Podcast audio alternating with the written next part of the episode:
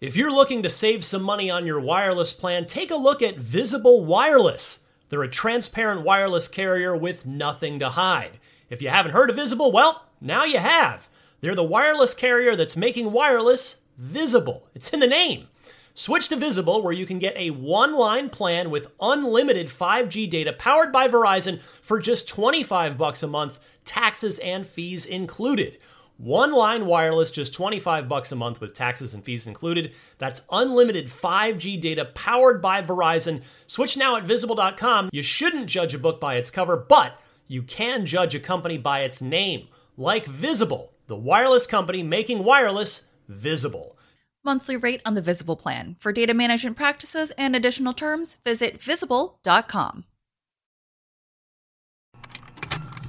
Contained herein are the heresies of Radolf Burntwine, erstwhile monk turned traveling medical investigator. Join me as I uncover the blasphemous truth of a plague ridden world that ours is not a loving God, and we are not its favored children. The heresies of Radolf Burntwine, coming January 2nd, wherever podcasts are available. This is Steve Downes, the voice of Master Chief, Sierra 117 and you're listening to Podcast Unlocked, the world's number one Xbox podcast. Now, finish this fight. Master Chief, out. What's happening, friends? Welcome to Podcast Unlocked, episode 447 for June 9th, 2020 two man game. We're running the two man game this week. It's myself, Ryan McCaffrey, and I'm very pleased to be joined. Uh, making he's been on Unlock before, although I think the last time you were here, Parris, I was out for something. So I don't know if you you and I have uh, podcast unlocked together. But Parris Lilly from Gamertag Radio, it is great to have you here. No, thank you for having me. And you're correct. Uh, last time you were out, and I basically filled in for you, and Destin was was hosting, and uh, it was great conversation. And I'm finally you and I actually get a chance to link up now and uh, talk on on the podcast. This will be a lot of fun.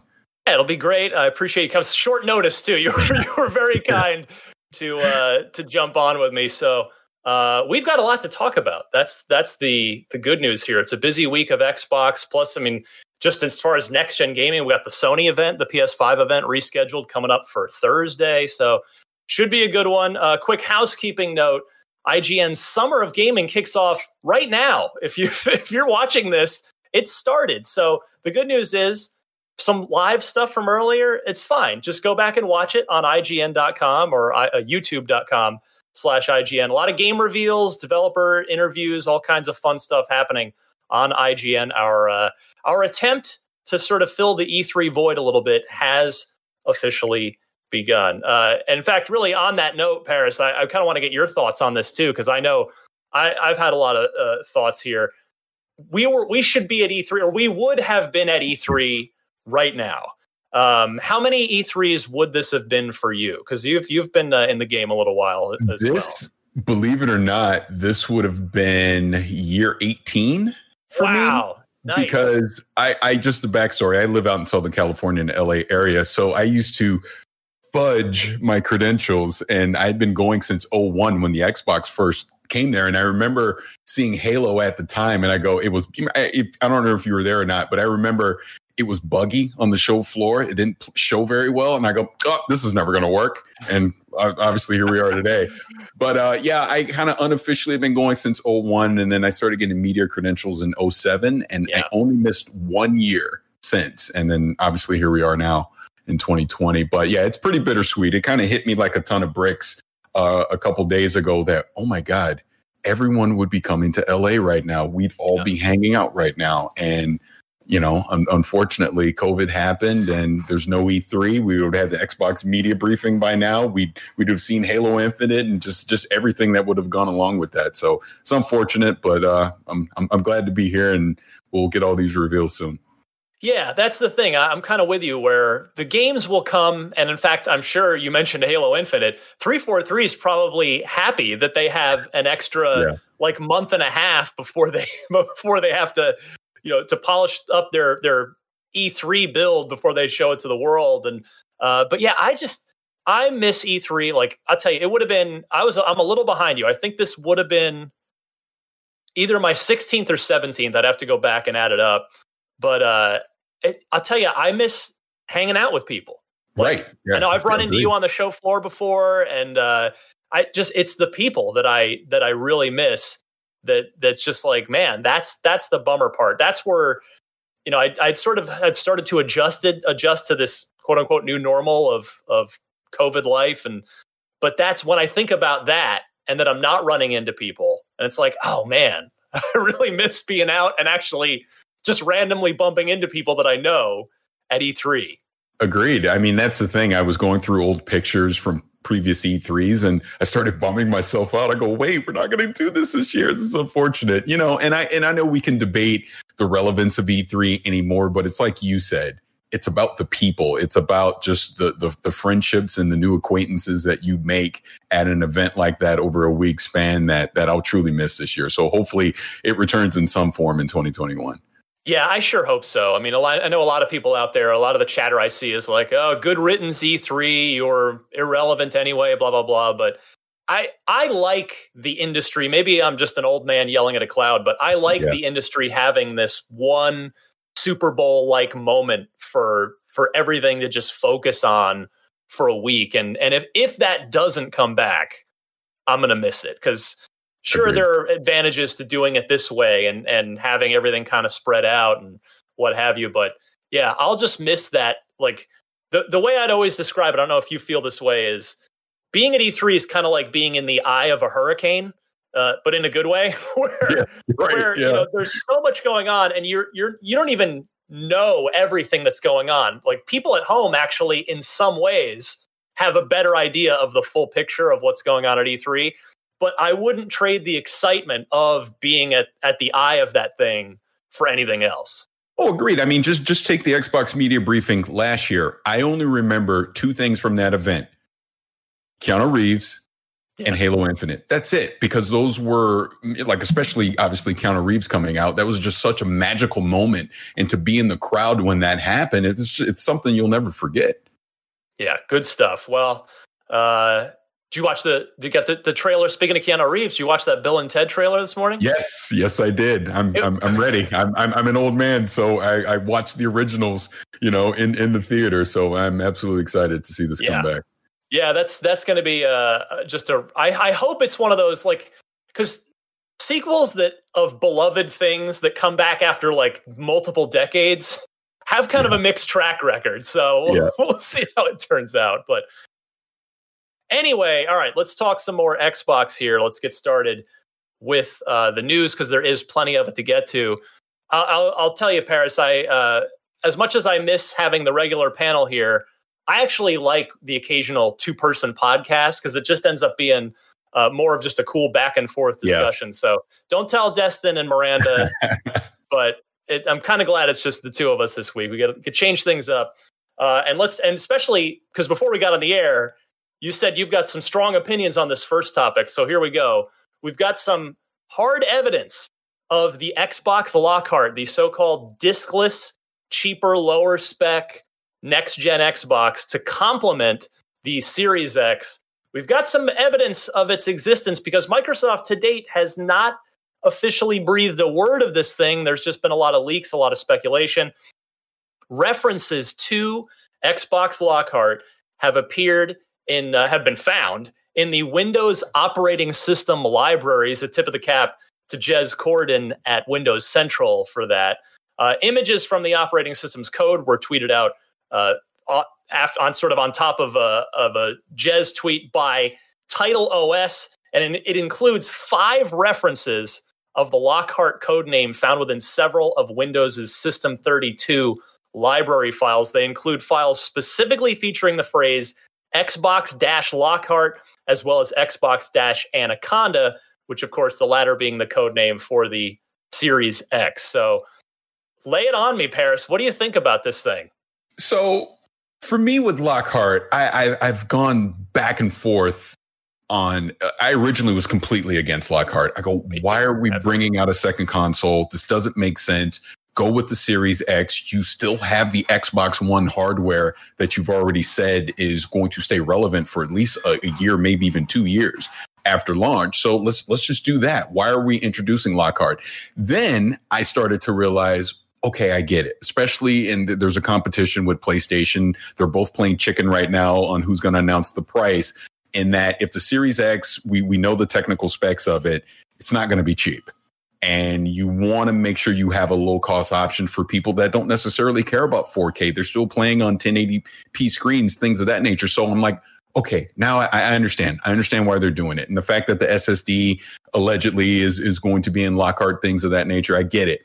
But now I'm at this point where, all right, Lockhart's a thing. I understand it is most likely going to happen, but I don't want to see it in 2020. I don't think there's a reason for it in 2020. I think you launch Series X, and again, pretend $500. It's 499. Yeah. You you put it out against a PlayStation.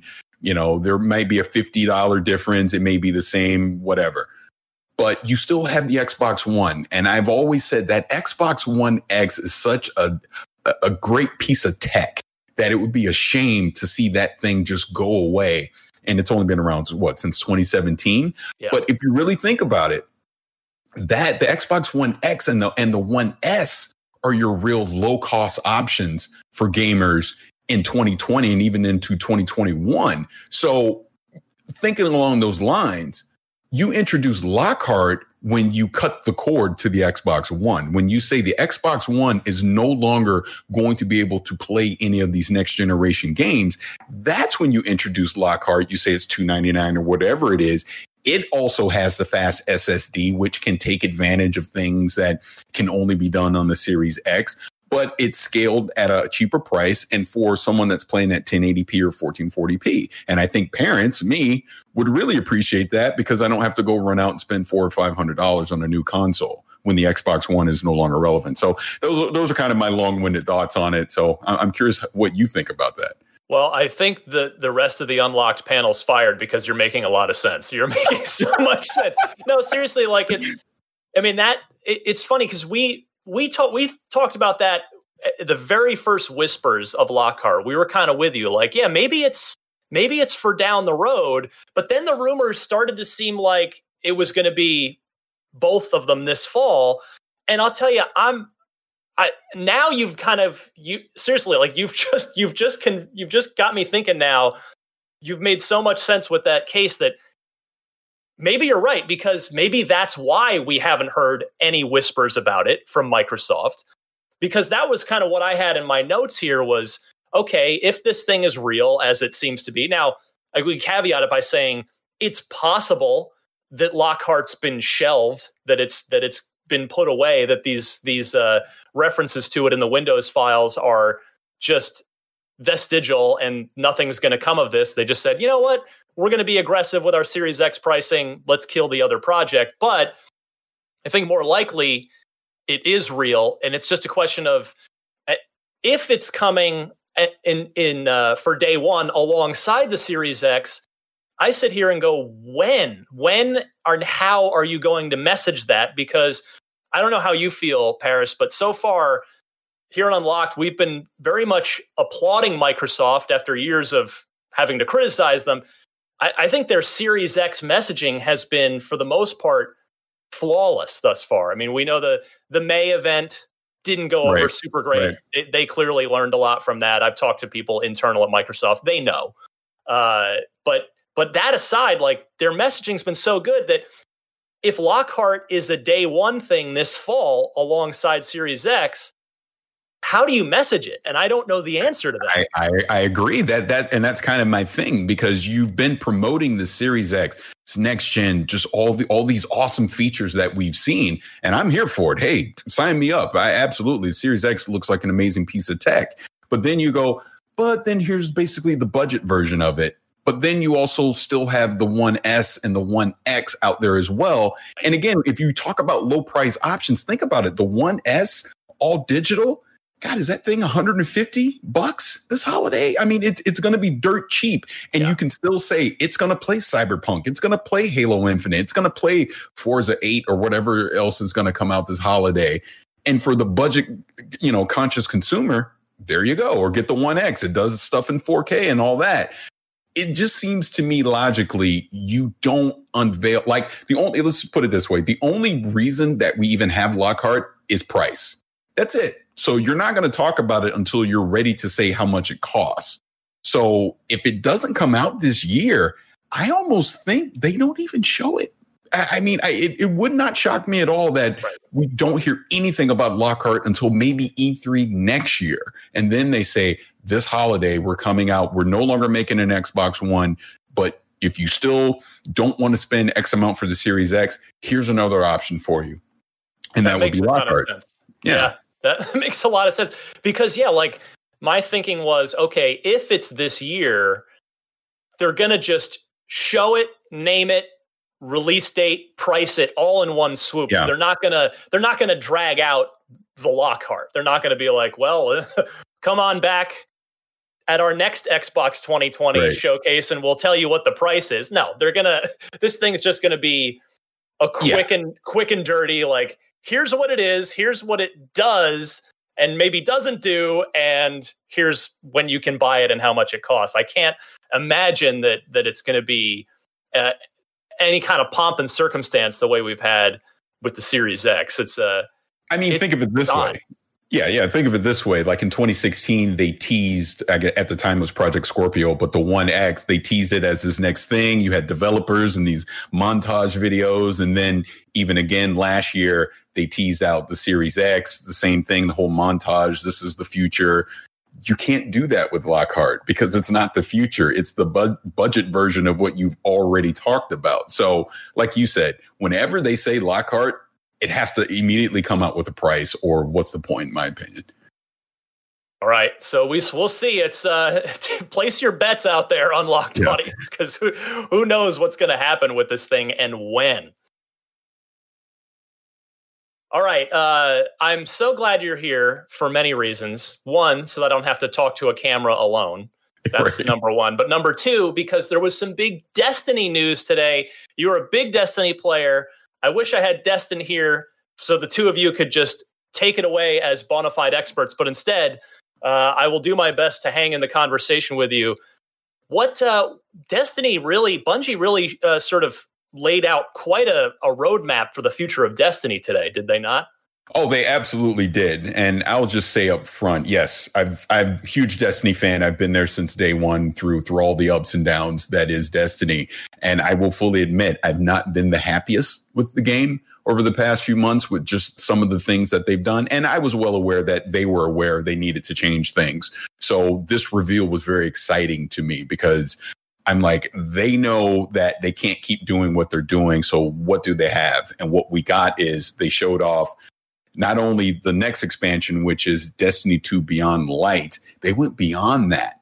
They showed us the long term roadmap for what they plan on doing with Destiny as a franchise. So in 2021, we're going to get the Witch King expansion. And then in 2022, we're getting Lightfall, which may is that the end of destiny? Are they moving on to something else at that point? I mean i guess we'll see at that time but it's exciting that they're finally starting to embrace some of the things that us long-term destiny players have been looking for. We're finally getting a new subclass. We're embracing the darkness. They're introducing a new element damage type called stasis. Um, we're getting just on the console side, they're embracing the Series X and the PlayStation 5. We're getting 4K 60 frames per second uh, on console, which if you've been playing Destiny on PC, it's literally a different game. So the fact that that's coming to console now is very exciting. They're also going to support generational crossplay in year one. And they have future aspirations for just complete crossplay, which that's that's the game changer right there. Holy I mean, we have yeah, absolutely. I mean, we have cross save now, which is great. So I'm able to jump to whatever platform my friends are on. But to be able to say, hey, I'm on my Xbox and I get to play with my PC friends, my PlayStation friends, my my my 12 Stadia friends, I guess, right? You know, but we're able to have that option is going to be amazing.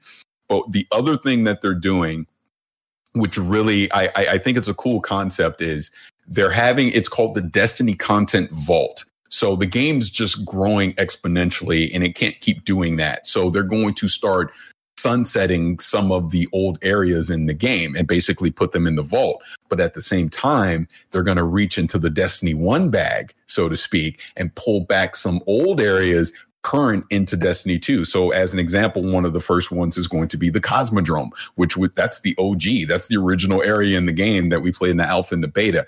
That's coming back. Some of the old strikes are coming back. Vault of Glass is coming back, and they're going to obviously stage this over time. But it's exciting to see that now some of those old areas that are long forgotten in Destiny 1 are going to get a new enhanced life in Destiny 2. And, and they'll do it, seems like, in a very smart way. They're not going to just throw everything all at once. And you'll see some areas return. You'll see some current areas go away. Some of those area, ones that went away might come back in the future. It the, the possibilities are endless when it comes to that. So, as a longtime Destiny player, I, I'm instantly excited for this because I, I, I did a live stream this morning. I was like, well, I know what I'm playing tonight. I'm going to start playing Destiny 2 again because this is the type of content, the, this is the direction I wanted Destiny 2 to go. And yeah, it, it's great. And kudos to Bungie.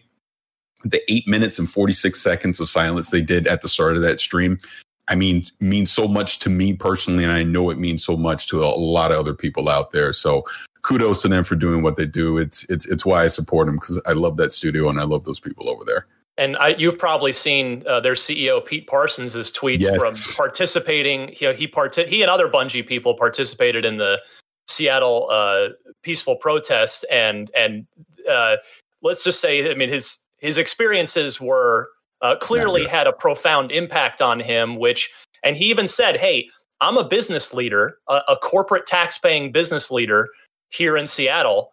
And I'm going to make my voice heard, my my corporate tax-paying voice heard, uh, which was so great to see because that's that is how th- that that's a big way that things are going to hopefully move forward for the better.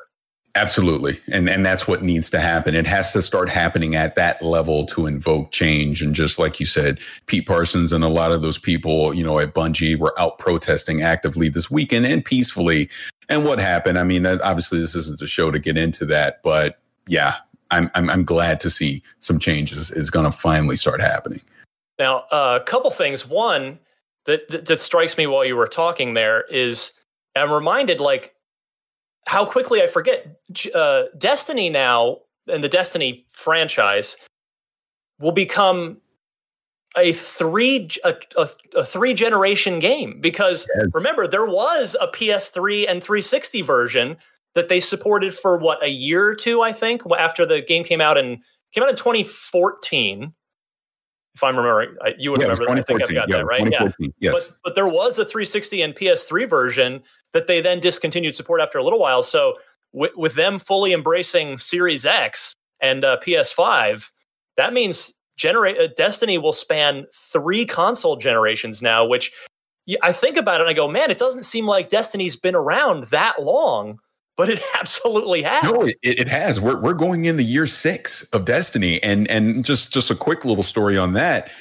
I've been playing it so long that my son, he was, you know, he was like nine years old at the time. He used to just sit and watch me. And then a couple years in, he started playing and then we started playing together and doing raids and all that. And it's like now he's way better than I am. He he laughs at me when I play because he's that good. And it's just crazy, like you said, the amount of time that that's gone on with that game. One other thing I forgot to say is it it looks like Destiny 2 will su- support smart delivery as far as being being able to move over to the Series X and even the PlayStation 5 as well there will be no cost to quote unquote upgrade to the PlayStation 5 version of Destiny 2. So, so that's good news. It's, it's great to see that they're able to support that and it's going to allow a lot of us to be able to continue to play together.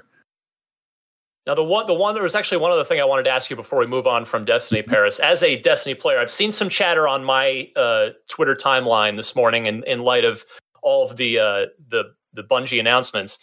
Uh, number one, do you, do you want to see the two dropped off and just see it become destiny as just that's because it, it's clear from what you've what you've said from from how uh, Bungie is treating this moving forward.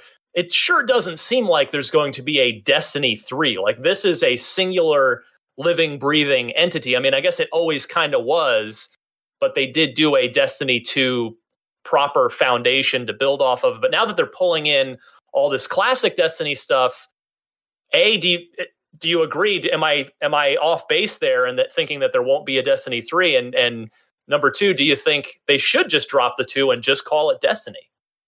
I'll say it this way.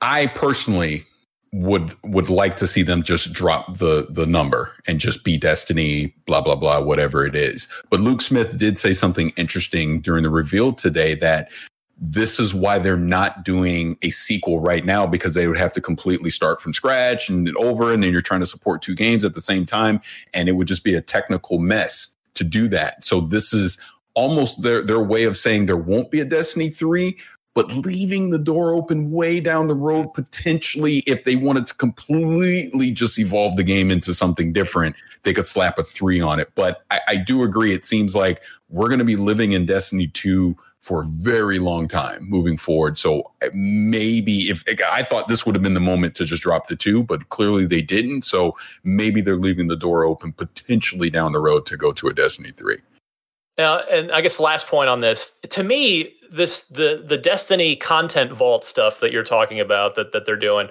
it almost seems like they're trying to do a a World of Warcraft classic kind of thing where exactly. they're running like the modern game if you want to play that, but hey, if you're old school, you want to take a trip down memory lane, they're still supporting the classic stuff too. Is that a do you think that's a re, as a Destiny player, do you think that's a reasonable analogy? I, I, think it is. I think it is because there's because again, if you go back to Destiny One, and I'll just stick with the raids for a second. You look at something like Vault of Glass, or you look at something like King's Fall, or even the Wrath of the Machine. Those are classic raids that even if you were to play them today, they're, they're a lot of fun, but they're kind of gated back in the old Destiny 1 with the old systems that have clearly evolved and changed. So it would be amazing to be able to go back into those scenarios with with our old old eyes and some new eyes who've, who've never experienced it and enjoy it together. So I, I completely agree. I definitely think they're doing a kind of a WoW classic here where old and new can experience some of that content together.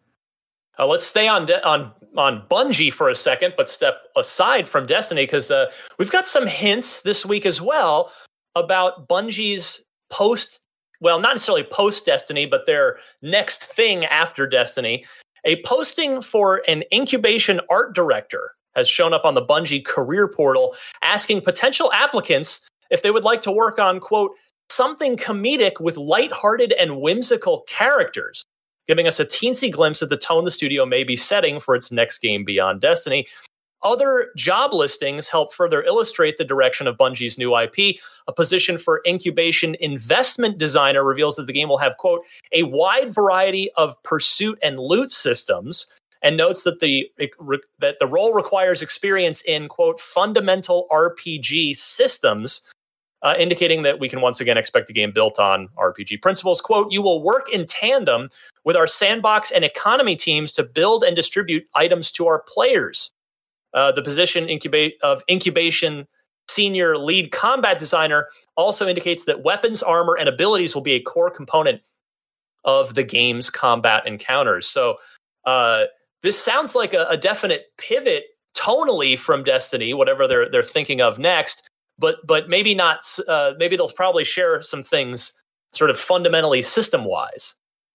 Yeah, I agree. I, it definitely sounds like at its core, it, it will be more of a, a cousin to Destiny more than anything, but a, definitely a, a tone shift. And again, I'm way speculating here at this point, but remember they did the deal, God, with the Chinese company, and I can't think of the name.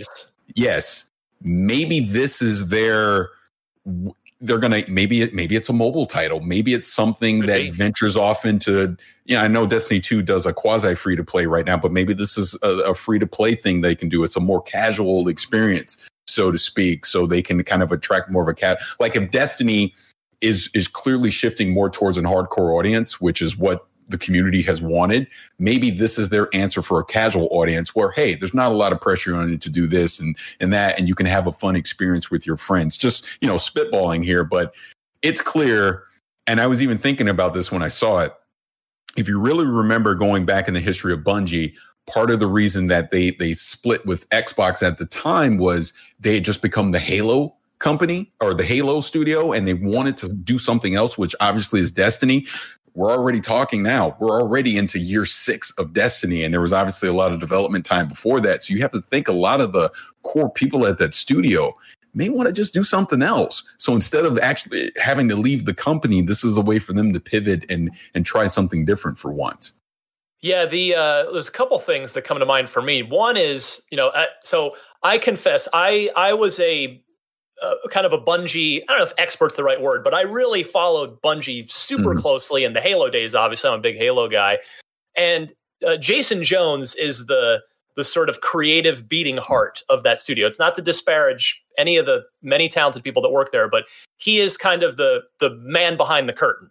Uh, and he never gives interviews. I got to interview him once in right in the run up to Destiny's launch, and that was the first time he'd done an interview in 11 years. So that's that's the kind of like he's totally the Wizard of Oz, and he uh, he he famously was incubating what became Destiny after Halo 2. Like he went off after 2 and started to kind of think about what was next for Bungie. So I wonder if this sort of comical, lighthearted, whimsical thing is his next brainchild or if this is just you know maybe that's other folks on the team that have cooked up something else that that they're spinning up here.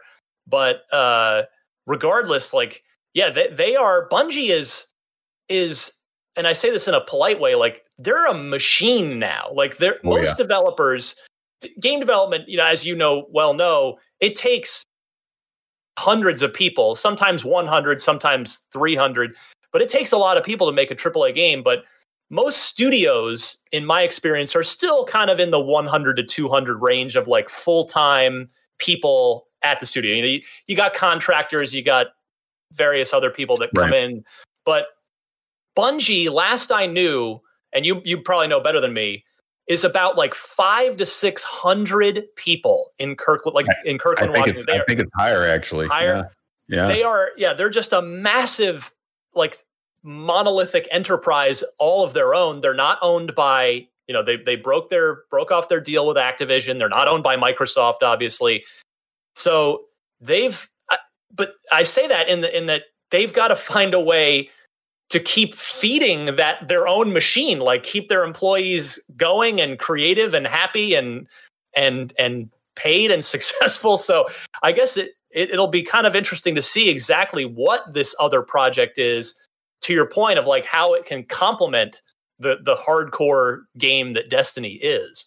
I think I think a way to kind of look at it for, for for people that's watching or listening is look at CD Projekt Red because Bungie is basically in a similar situation right now where CD Projekt Red is completely self-owned, self-published, and they've been working on you know Cyberpunk forever. They obviously did The Witcher three, but they also do things like like Gwent, and they obviously have ventures in GOG and stuff like that. So that's kind of a way where you you can have your hands in different things and you're not just literally making the same thing constantly. And I kind of think maybe this is where Bungie is headed to where instead of them just being the Destiny studio, this allows them, like you said, to kind of look at what's next and start doing other things to kind of diversify in, in, internally in the studio.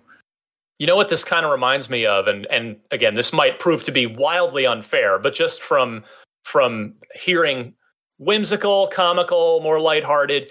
I wonder if this almost feels like this could be Bungie's Fortnite because remember Epic yeah, was yeah, they were Unreal, Unreal Tournament, Gears of mm-hmm. War, like hard hardcore gamer, gritty, mature games.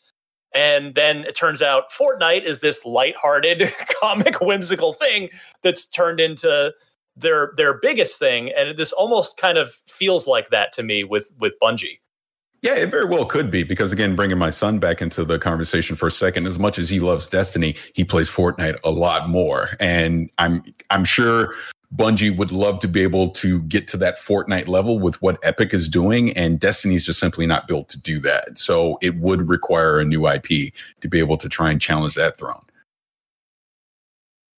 All right, uh, you mentioned Parris Cyberpunk 2077 I yes. know from just anybody following you on Twitter knows you are you are very excited for this video game. I mean, many people are, but yeah, you are. This is your your thing that you are looking for uh, forward to, I should say.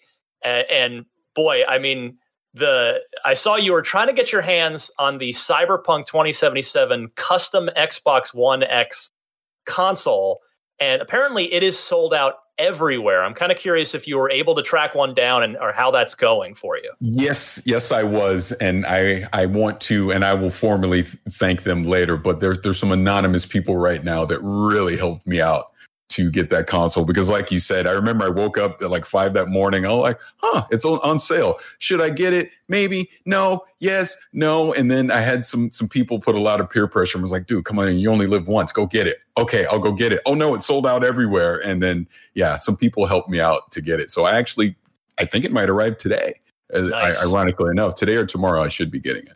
Yeah and the the sort of interesting note about this is not just that it exists and not just that it's sold out. But apparently, they didn't even message this until it's it's been discovered now. It comes with some future DLC. So if, yeah. you, if you've got this thing, there's a little just a little extra value in it besides the what seems like collectability of the thing as well. Because based on the response, it sounds like if you want, you might be able to flip this thing for a profit. Yeah, it's the the prices on eBay right now are outrageous. But but one thing I wanted to comment on because this this kind of goes back in the Xbox because I don't I can't remember if you guys have talked about this.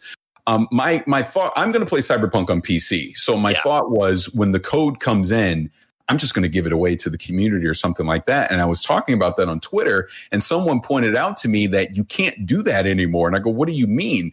Because now Xbox has that feature where basically the code is built into the hardware. So when you get these console bundles that have games included, the gamer tag that you sign in with, that game is now bound to that gamer tag, to that account. So you can't, you don't just have a code to give away. And I would assume they're doing this to to stop kind of the, the resale market that's probably happening on eBay and things like that. But I had no clue until a couple days ago that they were doing that. And then I went to Xbox.com and actually read their article about it.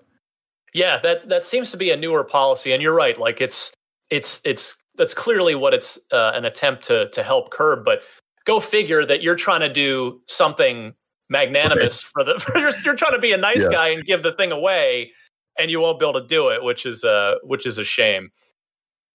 Uh, but let's see here. What do we got? Man, there, there's still how much time? We got 35 minutes. We got plenty more to go here.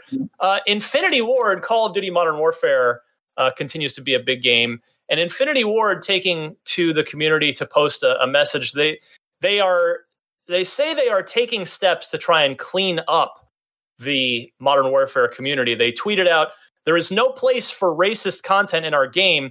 This is an effort we began with launch, and we need to do a better job. We're issuing thousands of daily bans of racist and hate oriented names, but we know we have more to do. This includes adding additional resources to monitor and ID racist content, adding additional in game reporting systems to increase the number of bans by hour, adding filters and greater restrictions on name changes, evaluating in game improvements to make it easier to report offenses, and increasing permanent bans to root out repeat, uh, repeat offenders. I, I mean, I can't I can't imagine what the, the the sort of daunting task of trying to police a game that sells 10, 15, 20 million units and has a vibrant community. But I just don't understand how this they just don't have tools built in to the game that that will block a lot of this stuff. Like I know that's a completely ignorant thing to say. I'm not a game developer, but it's just it astounds me that it that it took it took tectonic shifting events in the world yeah. to even get Infinity Ward to to sort of snap out of it and go, "Oh, we need to do better at this."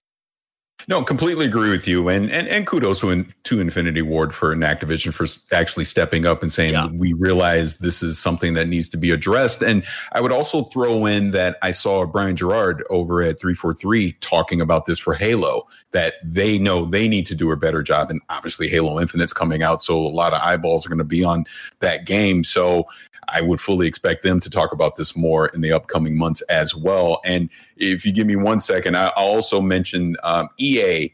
Um, I've been a part of a program with EA, and it's called Building Healthy Communities, where they've reached out out to people, you know, people like me, to bring us in to talk about these things, to talk about what can EA do better to basically police, you know, in their online games and what kind of tools are needed, what kind of reporting is needed. And I'll just simply say doesn't matter the game. It comes back to this. It comes back to accountability. We we lack the accountability in a lot of these online games where people can remain anonymous and it brings out the worst in people when you do that. So again i'm I don't, i'm not a game developer. I don't know how easy or hard it's going to be but to me that is the solution. When people are actually held accountable for their actions and the punishment is quick and severe i think we'll see a lot of this stuff go away in the industry yeah, I mean, you you mentioned EA like that's. I mean, it's. I'm. I didn't know that. I mean, that's great to hear that they're they are uh, doing that kind of outreach with the community to try and and better themselves. But then this very, uh, I actually.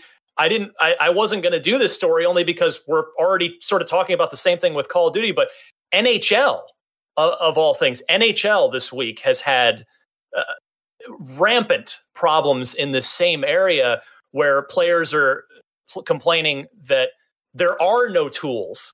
Uh, right. Your exact point to report this stuff that that to uh, to help try and combat this, and so it makes it exceptionally difficult for for the developers and and the support staff at EA to try and to try and clean this stuff up. And and so I guess if nothing else, hopefully, I mean, not that you want to not that there's any really silver lining in in anything that's going on uh, right now as far as the gaming the, the toxicity in the gaming world but maybe it will finally wake up these big publishers to take much more definitive action uh, to your point about accountability yeah, I mean, and that's really the thing. Look, there, has been obviously a, a lot, a lot of terrible things that's been happening in the world recently. But I try to look at the good out of all of this, and now we're having these conversations. Yeah. And, and that's the key. We're actually talking about it.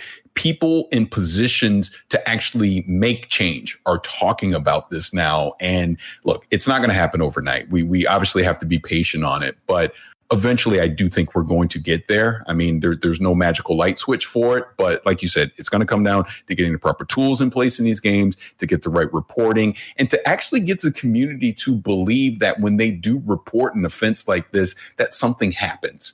If if people are seeing that stuff is happening, people are going to be more willing to actually report it and talk about it. And then if there are actions and suspensions and whatever bans that are happening, then yeah, this stuff is going to start to get cleaned up. So look, everything's unfortunate right now that's happening, but I do think if you look long term, I do think there is a silver lining there that, you know, some, something good is going to come out of this.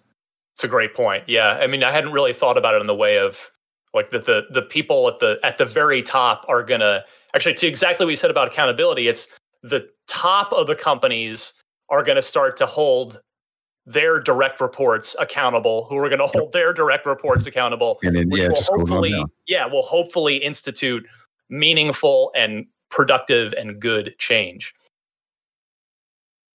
Uh, speaking of EA, we're not done with them quite yet. They are doing crossplay for the first time with Need for Speed Heat. EA and Criterion announcing that Need for Speed Heat uh, today becomes the first EA game to feature crossplay.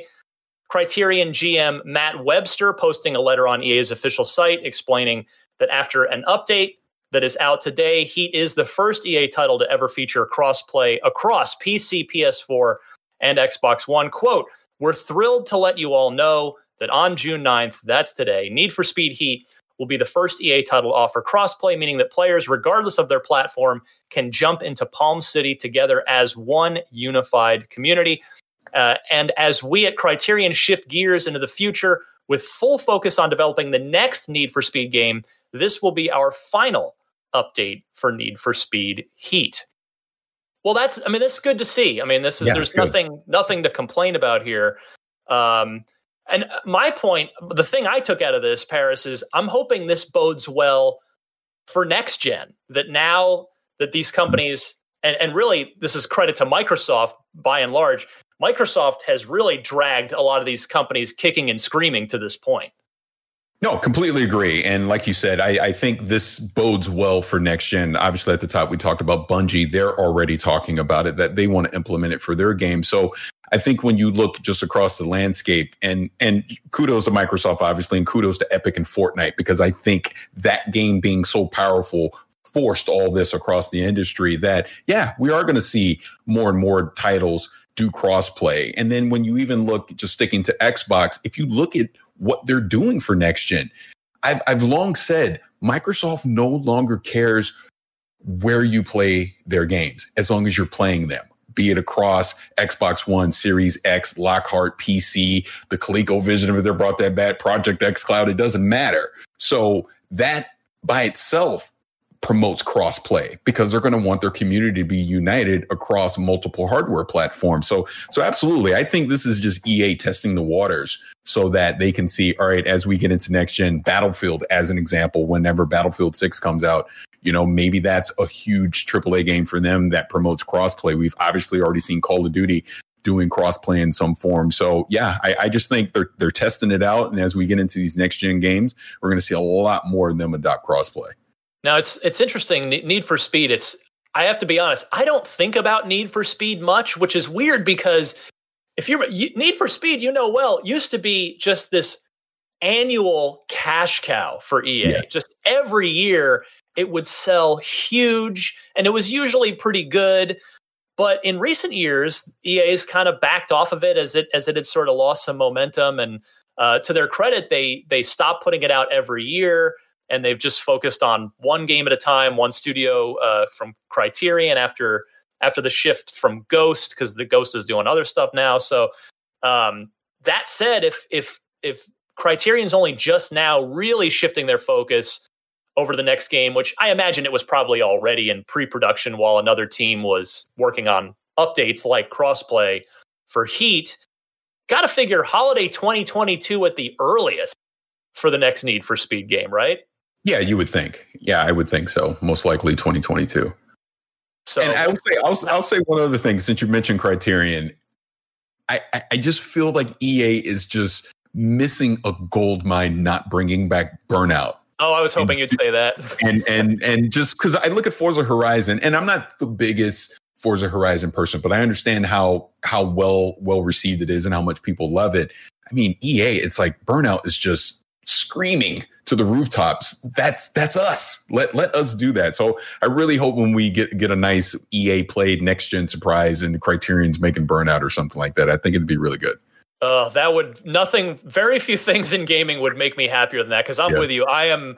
I am such a, a a burnout aficionado. I love that series. But I, you know, it's. I think just without being able to listen in through the walls at EA, I, it would seem like a, a stopping a big problem with that is getting is that remember burnout doesn't have officially licensed cars because they're wrecking the heck out of them. Right. So, I, which I imagine that the the car manufacturers don't want to license their cars only to see them like decimated in you know in screenshots and videos on the internet. So, I wonder if that's kind of the because you know you do need those name brand cars and car and car companies to sell a car game, which Horizon's able to do, but Horizon isn't isn't flinging them into buildings, right, right and, exactly, and blowing exactly. them up. But yeah. I'm I'm so so with you, man. Uh, a next gen burnout would be oh that would that would make my day for sure. Yes, it would absolutely. uh, all right, one more story this week before we'll move on to the loot box question. Uh, EA's E3 equivalent, EA Play, which they've of course been doing the last few years. EA officially pulled out of E3 a few years ago. They have pushed that back a week, uh, mm-hmm. as as Sony had pushed back. Everybody's been kind of uh, pushing events back a week to give the world time to think about what's been going on, uh, which I certainly applaud. EA has announced that EA Play will will now happen uh, instead of this week. It'll be June nineteenth. Uh, excuse me, Excuse, sorry, June eighteenth at 4 p.m. Pacific. That's 7 p.m. Eastern time. So if you're a European listener, sorry, they are is, uh, is is programming very late for you guys uh, across the Atlantic. But uh, what? So I'm fine. Who doesn't matter. It just means it's one less week, right, Parris, to wait yeah. when these games are, are actually yeah, exactly. announced and we're waiting for them.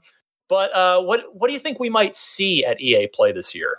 Okay, I'm going to be very selfish. Uh, okay, let's get this out of the way. I'm sure we'll get a Battlefield teaser. You know, obviously we're going to see their their sports lineup, things yeah. of that nature. I'm sure we'll get a teaser from Respawn for the next thing of Apex. We'll, I'm sure we'll get something for Star Wars. But I am selfishly saying right now to everyone watching and listening to this, this event will be a failure to me if we do not get the Mass Effect trilogy remake, remaster, whatever they call it. I have to have this. I have to have it. They need to bring this out on next gen consoles. I need Mass Effect 2. It is one of the greatest games ever made, period. And I need to play it again. So please, EA, do it. it it's long overdue. So the rumors won't go away. Like you're not right. just you're not talking out of school here. The, the right. there are rumors of this thing that do not want to go away.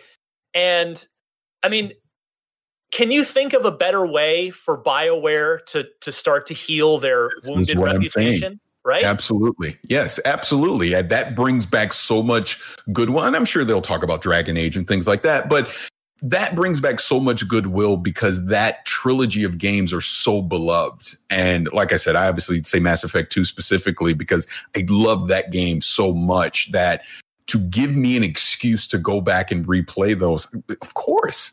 And and you have so many of the younger generation now who hasn't played Mass Effect. What better way to introduce them into that franchise than to bring back the originals 4K, 60 frames, ray tracing, everything else we'll be able to do on the next gen consoles?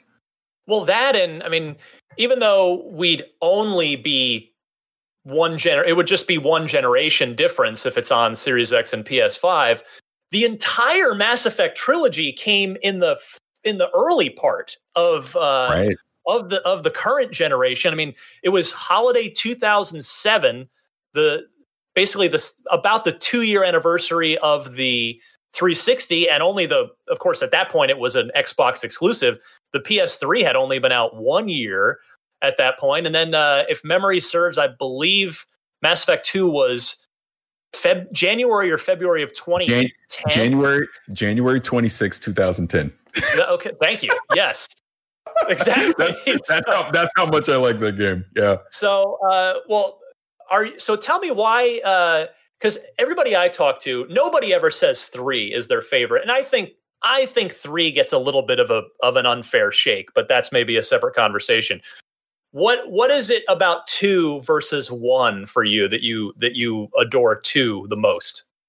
I thought they really fixed the combat in Mass Effect 2 versus the original. And they really gave you freedom to try some of the different classes. And I, I, just thought the encounters that you would have in various scenarios were really good.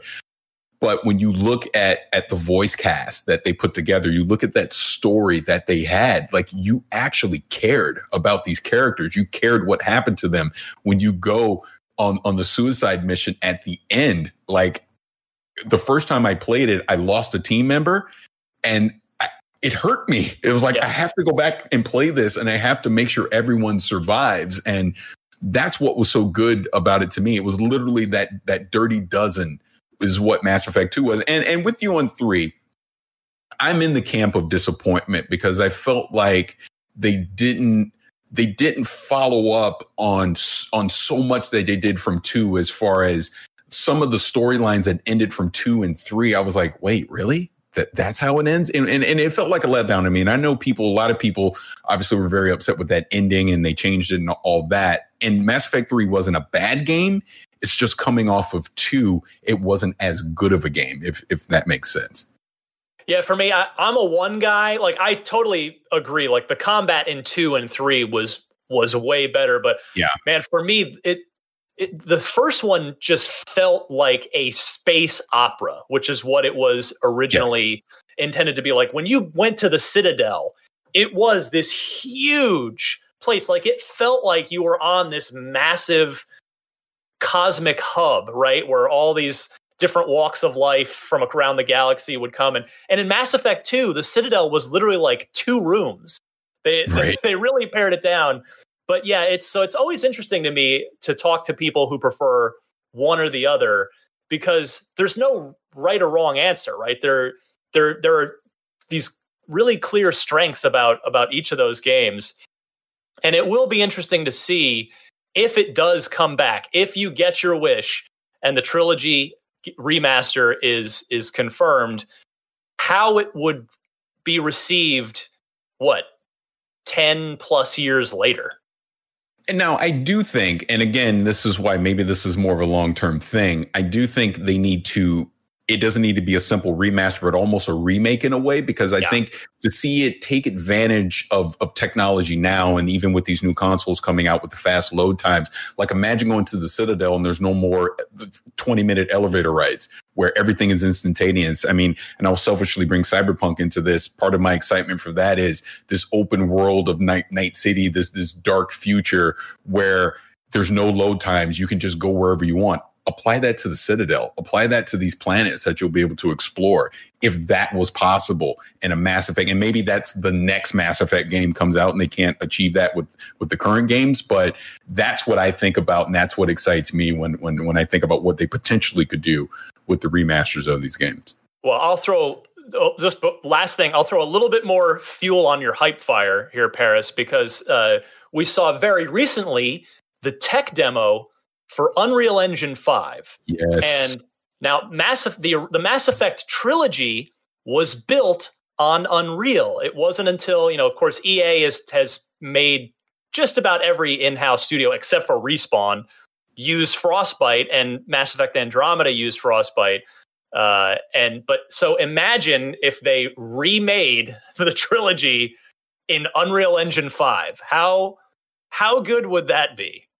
Oh, it would be amazing. And I, I guess, man, that you bring that up, that's kind of the hope because obviously, you know, Frostbite, hey, take it or leave it, whatever. But we know that Mass Effect has worked using that Unreal Engine. And it seems that EA is loosening the reins on mandating that every studio use that. And obviously, like you said, Respawn, Jedi Fallen Order didn't use it. So there's there's hope. And that tech demo was very impressive. And it and it really sets up the next generation of gaming and some of the possibilities we're going to see with these games. Like I'll even bring Xbox into it. Think about it. Hellblade 2 is going to be on Unreal. So imagine what that's going to be. It's like there's the oh Gear Gear 6 whenever that comes.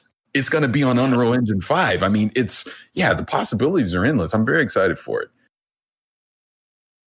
All right, uh, let's do the loot box real quick. Sure. So this this is uh, we get listeners to send in just a question, just just something to ponder here.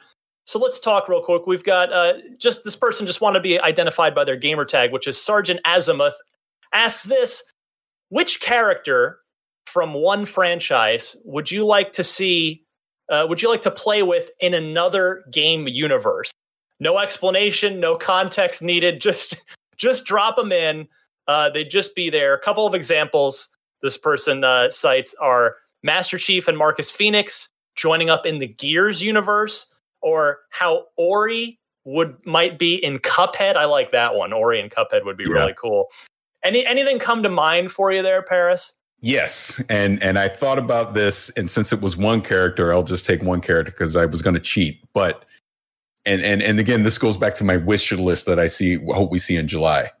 I'm a huge Banjo Kazooie fan, huge. Like I I was fingers were crossed at E3 last year that they were going to announce it. So I'm fingers crossed again that we get a true Banjo Kazooie platformer to come back to Xbox in the near future. It would just make my day. But sticking along those lines, the one character I would love to see would be Mario going into the Banjo. Oh, that'd be good. Oh, it would be so good. I, I- just think that would that would be an, an amazing crossover to see. So that that would be the character. It would be Mario going into the Banjo universe. I mean, Mario's no stranger to crossovers. He's been doing it for decades. And Well, if I have to cheat, uh, I didn't mean to cut you off, but if I want to cheat for a second, my original thought was I wanted to see the Rabbids go into Banjo. It's kind of like when you had that Mario plus Rabbids. That was Yes. a great game on the Switch. I would love Yes. to see the Rabbids invade the Banjo universe, but I think Mario would be good too. Yeah, and there, I mean, it's you're you're not exactly pipe dreaming because Nintendo has shown a willingness to do partnerships with with a lot of people, including Microsoft. I mean, you know, we've seen some some uh, Xbox games head over to the Switch, and you know, it's it's not unheard of. It could happen, and I like where your head's at. Uh, for me, I'm going to dip back to a familiar well. Uh, you know, you're you're thirsting, you're hungry for that Mass Effect re- uh, remake for me, I've been dying for the return of Sam Fisher and Splinter Cell Oh yes, for, Yeah. for a very, very long Yeah. time.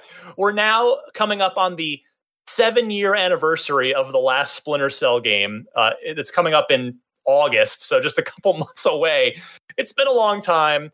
Uh, and so for me, I would love to see Joanna Dark join Sam Fisher as his protege and have the Splinter Cell and Perfect Dark universes merge into one new franchise where they could they could both be in it. Maybe you know Sam's playable for a little while and then and then hands the baton off and becomes just the the Lambert voice in uh, in Joanna's ear moving forward. So that would be my that would be my pipe dream Oh, cross. that would be amazing. And and if I could just a side note, please, I, I hope the rumors that we've heard are true and Perfect Dark is coming back. I, I truly hope we see that in July because that franchise is just just overdue. I mean, think about it. It's been gone for 15 years now. That's crazy. So yeah, Yeah. I, I really want that to come back. Yeah, long time. Wow. Yeah, you're right. That was that was a day one launch title, 2005. My goodness. Whew. Man, time flies. How was that 15 years ago already? We're, That's we're crazy. old. yep. Would you now, real quick, would you be fine with uh, if Banjo-Threeie exists at some point? Rare, realistically, Rare seems pretty busy, right? They've got part of the team that's continuing to support Sea of Thieves, and then they've got Everwild. What if, uh, riddle me this, what if, what if Double Fine made it? Would you be cool with that? I might pass out if that happens because of, of all like I wasn't even thinking of that studio with banjo, but it's almost perfect. Right? Oh, They're doing absolutely. Psychonauts 2 right now. Yeah, yeah, I would love that. Absolutely. I mean, Tim Tim Schafer writing a banjo game. Yeah, that's would what I mean. be- Just Yeah. I, I can just I can see just the the grunty grunty with her comedic banter, just you know, shaming banjo and kazooie throughout. Oh, it would be so good, so good. Oh, I would love it. Well, hopefully uh, Phil Spencer's taking notes right now Yes, because I know yes, he listens. Phil. Yes, He Phil, listens. you listen, listen, please. he listens at the dog park. That's what I learned. Uh, that's that's that's his unlocked listening time. All right, uh, let's see. Should we? I guess well, let's. I'll test you on trivia. Why not? It's it's just Okay. me and you, and I already know the answer from having having read the email. I don't know if you're a big fighting game fan, Parris. I am not. I am not either. All right. So- Well, maybe be well, let's we'll we'll uh, give Joshua from uh, from our the IGN audience a shout. Who, by the way, his gamer tag is.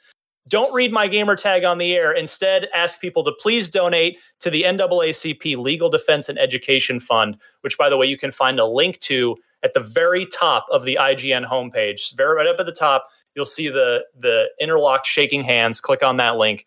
That will take you to that page where you can uh, donate to the NAACP Legal Defense and Education Fund. So thank you, Joshua, for that. That's the best gamer tag I've ever heard in my life. Uh, so this stumped me again, Parris, but take a shot. The original Xbox, Joshua writes, wasn't exactly known for its fighting games, but it still had a few notable ones. You know, you had Dead or Alive 3, Def Jam, Fight for New York. Uh, you had, of course, Tao Feng, Fist of the Lotus. Uh, it- had its fair share one of his he says one of my all-time favorites was capcom versus snk2 eo which is you know, eo it featured a play mode that mapped all the special moves to simple gestures or cardinal directions on the right stick. So it's it just had like super simplified control option if you wanted to play that way. So he says with that in mind what did that acronym eo stand for? Was it energetic output easy operation extreme offensive, or everyday occurrence. Bear in mind that sometimes the, these names get translated over from Japanese, and it's it sounds uh, maybe a little unusual to us. Yeah. But there's you've you've got uh, four choices there, and again, this stumped me. I tried to guess before I I looked at the bottom of his email. I did not get this right. Okay, so the fact that you said that, I- let me say this first before I answer. So going back to your last episode, shout out to Kahlief Adams who you had on. He's a dear friend. I love him He's to awesome. death. When you guys were doing the the the um the the Halo trivia, and he said Halo 3 Hell Jumpers, I was screaming. I was screaming at, at my at my phone. I go, it's recon, it's recon. so with that said, Kahlief, this one is for you. I'm going to guess that it is D, everyday occurrence. It's a solid guess because you know, again, you're thinking maybe kind of a strange translation, Yeah. but uh, but it was in fact easy operation. Oh, see, you you tricked me because Joshua, yeah. yeah. well, that's my job as the host is Yeah, to not make it too easy on you. Maybe maybe th- throw a little red herring into the mix. So uh, Joshua gets big credit for for stumping the panel, the panel of one today. You're you're very gracious, Parris, to uh, to to fall on that sword with with no other unlocked panelists to also get it wrong. but uh, a, a noble attempt, Joshua. Great job stumping uh, stumping us there, both of us on that one. So if anybody out there has a trivia question, I could use more good ones to test the panel with. Send your Xbox trivia question for multiple choice answers. Please note the correct one in your email, and you can send that to unlocked at ign.com. That's also where you can send loot box questions for the panel as well. All right, uh, we are all done, Parris. I, I cannot thank you enough for coming on. This was a really enjoyable episode for me. I, I had a great time. I mean, you and I have not actually talked since I I think we ran into each other At on the E3. E3 show Yeah, for yeah. a while back. So it's been too long. Let's not. I, I will do my best to not let it be so long again. Uh, let's promote yourself now. And now that the unlocked audience, I mean, they know you a little bit, but it, maybe this is their first time hearing you on this show. Maybe not. Where can we find you? Where can we follow you? Where can we watch you and listen So- to you as well? Absolutely. So you can follow me on Twitter at vicious696. I'm usually on there rambling about something. Um, our podcast is Gamertag Radio, gamertagradio.com. Search on your favorite, you know, iTunes, Spotify, RSS feed. You'll be able to find us pretty easy. Um, and I've also started a YouTube channel, which I've, I've started to get a little bit of traction on. And um, just, just search my name because the URL is dumb. It's Parris, P A R R I S. And I'm mainly going to be talking. I do live streaming on there, and I, I, I talk about Destiny, and I'm going to be talking about a lot, ton of Cyberpunk when that comes out. So give it a shot, check it out, and uh, appreciate all the support. Fantastic. And uh, yeah, Gamertag Radio, you guys, uh, not too long ago, I mean, everything before the pandemic feels like a decade ago, but not too long ago, you guys celebrated your 1000th episode with Phil Spencer. Yes, we got Phil Spencer, and this was back in February, which seems like it was 20 years ago, but we celebrated the thousandth episode of Gamertag Radio. And Phil Spencer was grace, gracious enough to come on, and we talked everything about Series X and just their philosophy, you know, leading into that. And obviously, a lot of that's been revealed now, which, by the way, now that we have a direct chance to talk, kudos to you for your interview with Phil Spencer and the extended discussion that you had because it was a great conversation. I love how candid he is with everything that they're they're doing over at Xbox, and it really gets me excited for the future of, of what they're going to do. Yeah, you're very kind. Thank you for saying that. It's uh, Phil. Yeah, Phil. It's a rare treat to get to talk to him, and I always, I always put a lot of pressure on myself to try and make the most of those opportunities. But you're right. He's just so like because the thing is, Phil, and, and I'm not taking shots at anybody else, but it's Phil is a real gamer. He like you've Yes. probably played Destiny with Phil either by design or by accident because he just plays all the time. And he's like he's out, he plays everything. He's got his he, he's got his ear to the ground, not from some corporate ivory tower, but from the ground. He is he is out there playing games every day. So um, yeah, it's always a treat to talk to him and and uh, yeah, maybe we should maybe we're gonna have to do like a crossover episode at some point. Yeah, something. Gamer Tag Absolutely. Radio and unlock. Maybe when the Series X launches, we should just join forces and and make it happen. Absolutely. That'd be a lot of fun. Would be fun. And in fact, I mean, there's no excuse now because we're all just we're all just little windows on a screen. know. yeah, we're all home. Hey, we Doesn't we're all doing it remote. So absolutely. Well, Parris, thank you so much. You can find uh, me on Twitter real quick, DMC underscore Ryan. And again, I'll just promote IGN's Summer of Gaming kicking off now. Go to IGN.com or YouTube.com slash IGN. Uh, but Parris, thank you again. This was an absolute treat for me. Come back anytime. Door is always open. And uh, listen to Gamertag Radio. Check out the Parris YouTube channel. Get the, the latest and greatest there. And that's it, my friends. We will see you all next week. Hey there, this is Justin Bartha. I made a funny new podcast, King of the Egg Cream. It has the greatest cast in the history of podcasts with actors like Lewis Black, I'm torn by my feelings for two women. Bobby Cannavale, You can eat it Or if someone hits you, you can put it on your cut. Melanie Lynskey, I wonder what these marvelous things are that look just like boiled chicken feet. Jason Ritter, I can break things and pick locks and kill people. Michael Stuhlbarg, The whole point is to inspire people that they should make themselves better. Ari Graynor, No, don't whet its appetite. What are you, an idiot? me, Justin Bartha, That's not just any egg cream, that's a Lemke's special. and all narrated by the hilarious Richard Kind. This is the story of Harry Dalowitz and how he rose from nothing to become New York's King of the Egg Cream. So if you like funny true stories, come listen to King of the Egg Cream, available wherever you get your podcasts.